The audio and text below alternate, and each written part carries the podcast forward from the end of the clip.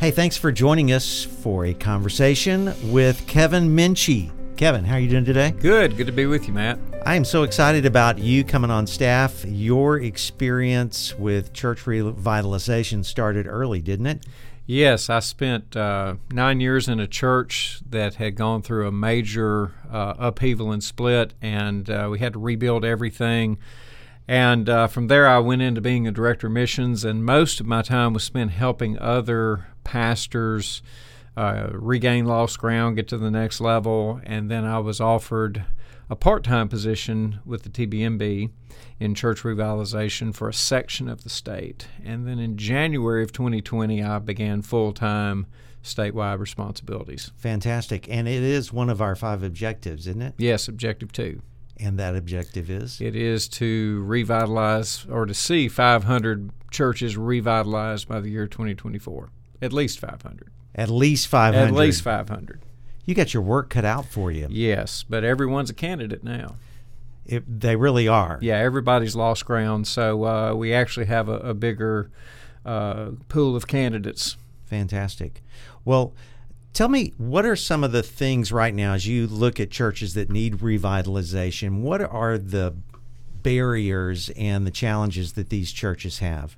Well, that's what I was kind of alluding to earlier. There's an additional set of challenges a lot of churches were struggling a couple of years ago. On top of that, now everyone has lost some people in attendance and others have had to move. So, just a decrease in active membership is one of the biggest things. Now, the uh, other side of that is money has not been hurt. In fact, a lot of our churches are coming out of the pandemic season uh, actually in a better financial state, which gives them some resources to put towards revitalization. Why did that happen? I think my personal opinion is that uh, it was the only way church members could remain active. It mm. was their way of, uh, you know, quantifying their worship, uh, supporting the church. I think, uh, again, most Christians are just faithful givers and we underestimated their faithfulness in giving. We we really thought that there would be a bigger financial impact in 2020 uh, and in, on into 2021, but that was not the case. As you're looking at those 500 churches, what do you do at, when you first come into a, a situation, meeting with pastor? Uh, offering resources. What what kind of process do you go through with these churches? Well, the first thing we do is we try to create a spiritual runway. So we ask them to begin to pray, and we've got we've developed the 40 day uh, praying with Jesus prayer guide, and we have been distributing that. We're on our third printing. We order about 7,500 a print. Uh, so we're on our third printing, and we hmm. also use Claude King's Return to Me, and we want our churches to pray together the same thing at the same time and get a clear word from God, be in agreement that uh, if there's anything that is holding them back, that they would be able to identify it and to address it. Uh, and also to make sure that their relationship with the Lord and their relationship with one another is right. That's great. Now, let's just say I'm a, a, pastor of a church that needs revitalization. I hear about this program. How much is this going to set me back in my church budget to have you come and help me? Well, that's the great thing about what we offer. There's a lot of people trying to help with revitalization, but we're the only uh, organization that I know of that it's no cost. Uh, I tell them it's like salvation; it's already been paid for. If you need our resources, they're paid for through Golden Offering. Uh, I get to do what I do through cooperative program, and that is uh, one of the things that sets us apart. I talked to a pastor today from a, a western part of our state. He has 20 people, and when you're working with a church of 20 people and a pastor. Uh, any price tag's probably more than they're wanting to look at. So it's nice to be able to come in and say there's no charge for me to come, no charge. You don't have to pay my way uh, to to travel there, and the resources I give you have already been paid for. So that's a big help, especially considering that it's revitalization, you know, that we're talking about. This is totally stream of consciousness here. I'm just going to ask you tell me a good revitalization story that you've experienced over the past couple of months, couple of years. Yeah. Well, most recently, um, uh, we have um, again, you know, in the last year or two, it's it's been really uh, well, I've been full time for a year and a half. So uh, just just during that time, uh, I have seen some churches, like there's one church in particular in the Nashville area that has recaptured a vision for reaching the community. And they just began to go out and try and reach their community by ministering to the needs of the people there.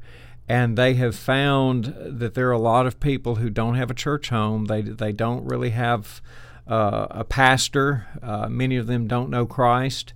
And this church, just this summer, since schools got out, we're, we're doing this the middle of June, just since the end of May, they've seen people come to Christ and be baptized just by getting back out in the community. And that's one of the things that after we pray and do the spiritual uh, emphasis is uh, to try and get the church to re engage the community that's usually if you go back and look that's when they began to fall off is they became inward focused instead of outward so that's mm-hmm. one particular church that uh, has again begun to experience a great turnaround just by re-engaging the community well, again, this is just a short conversation.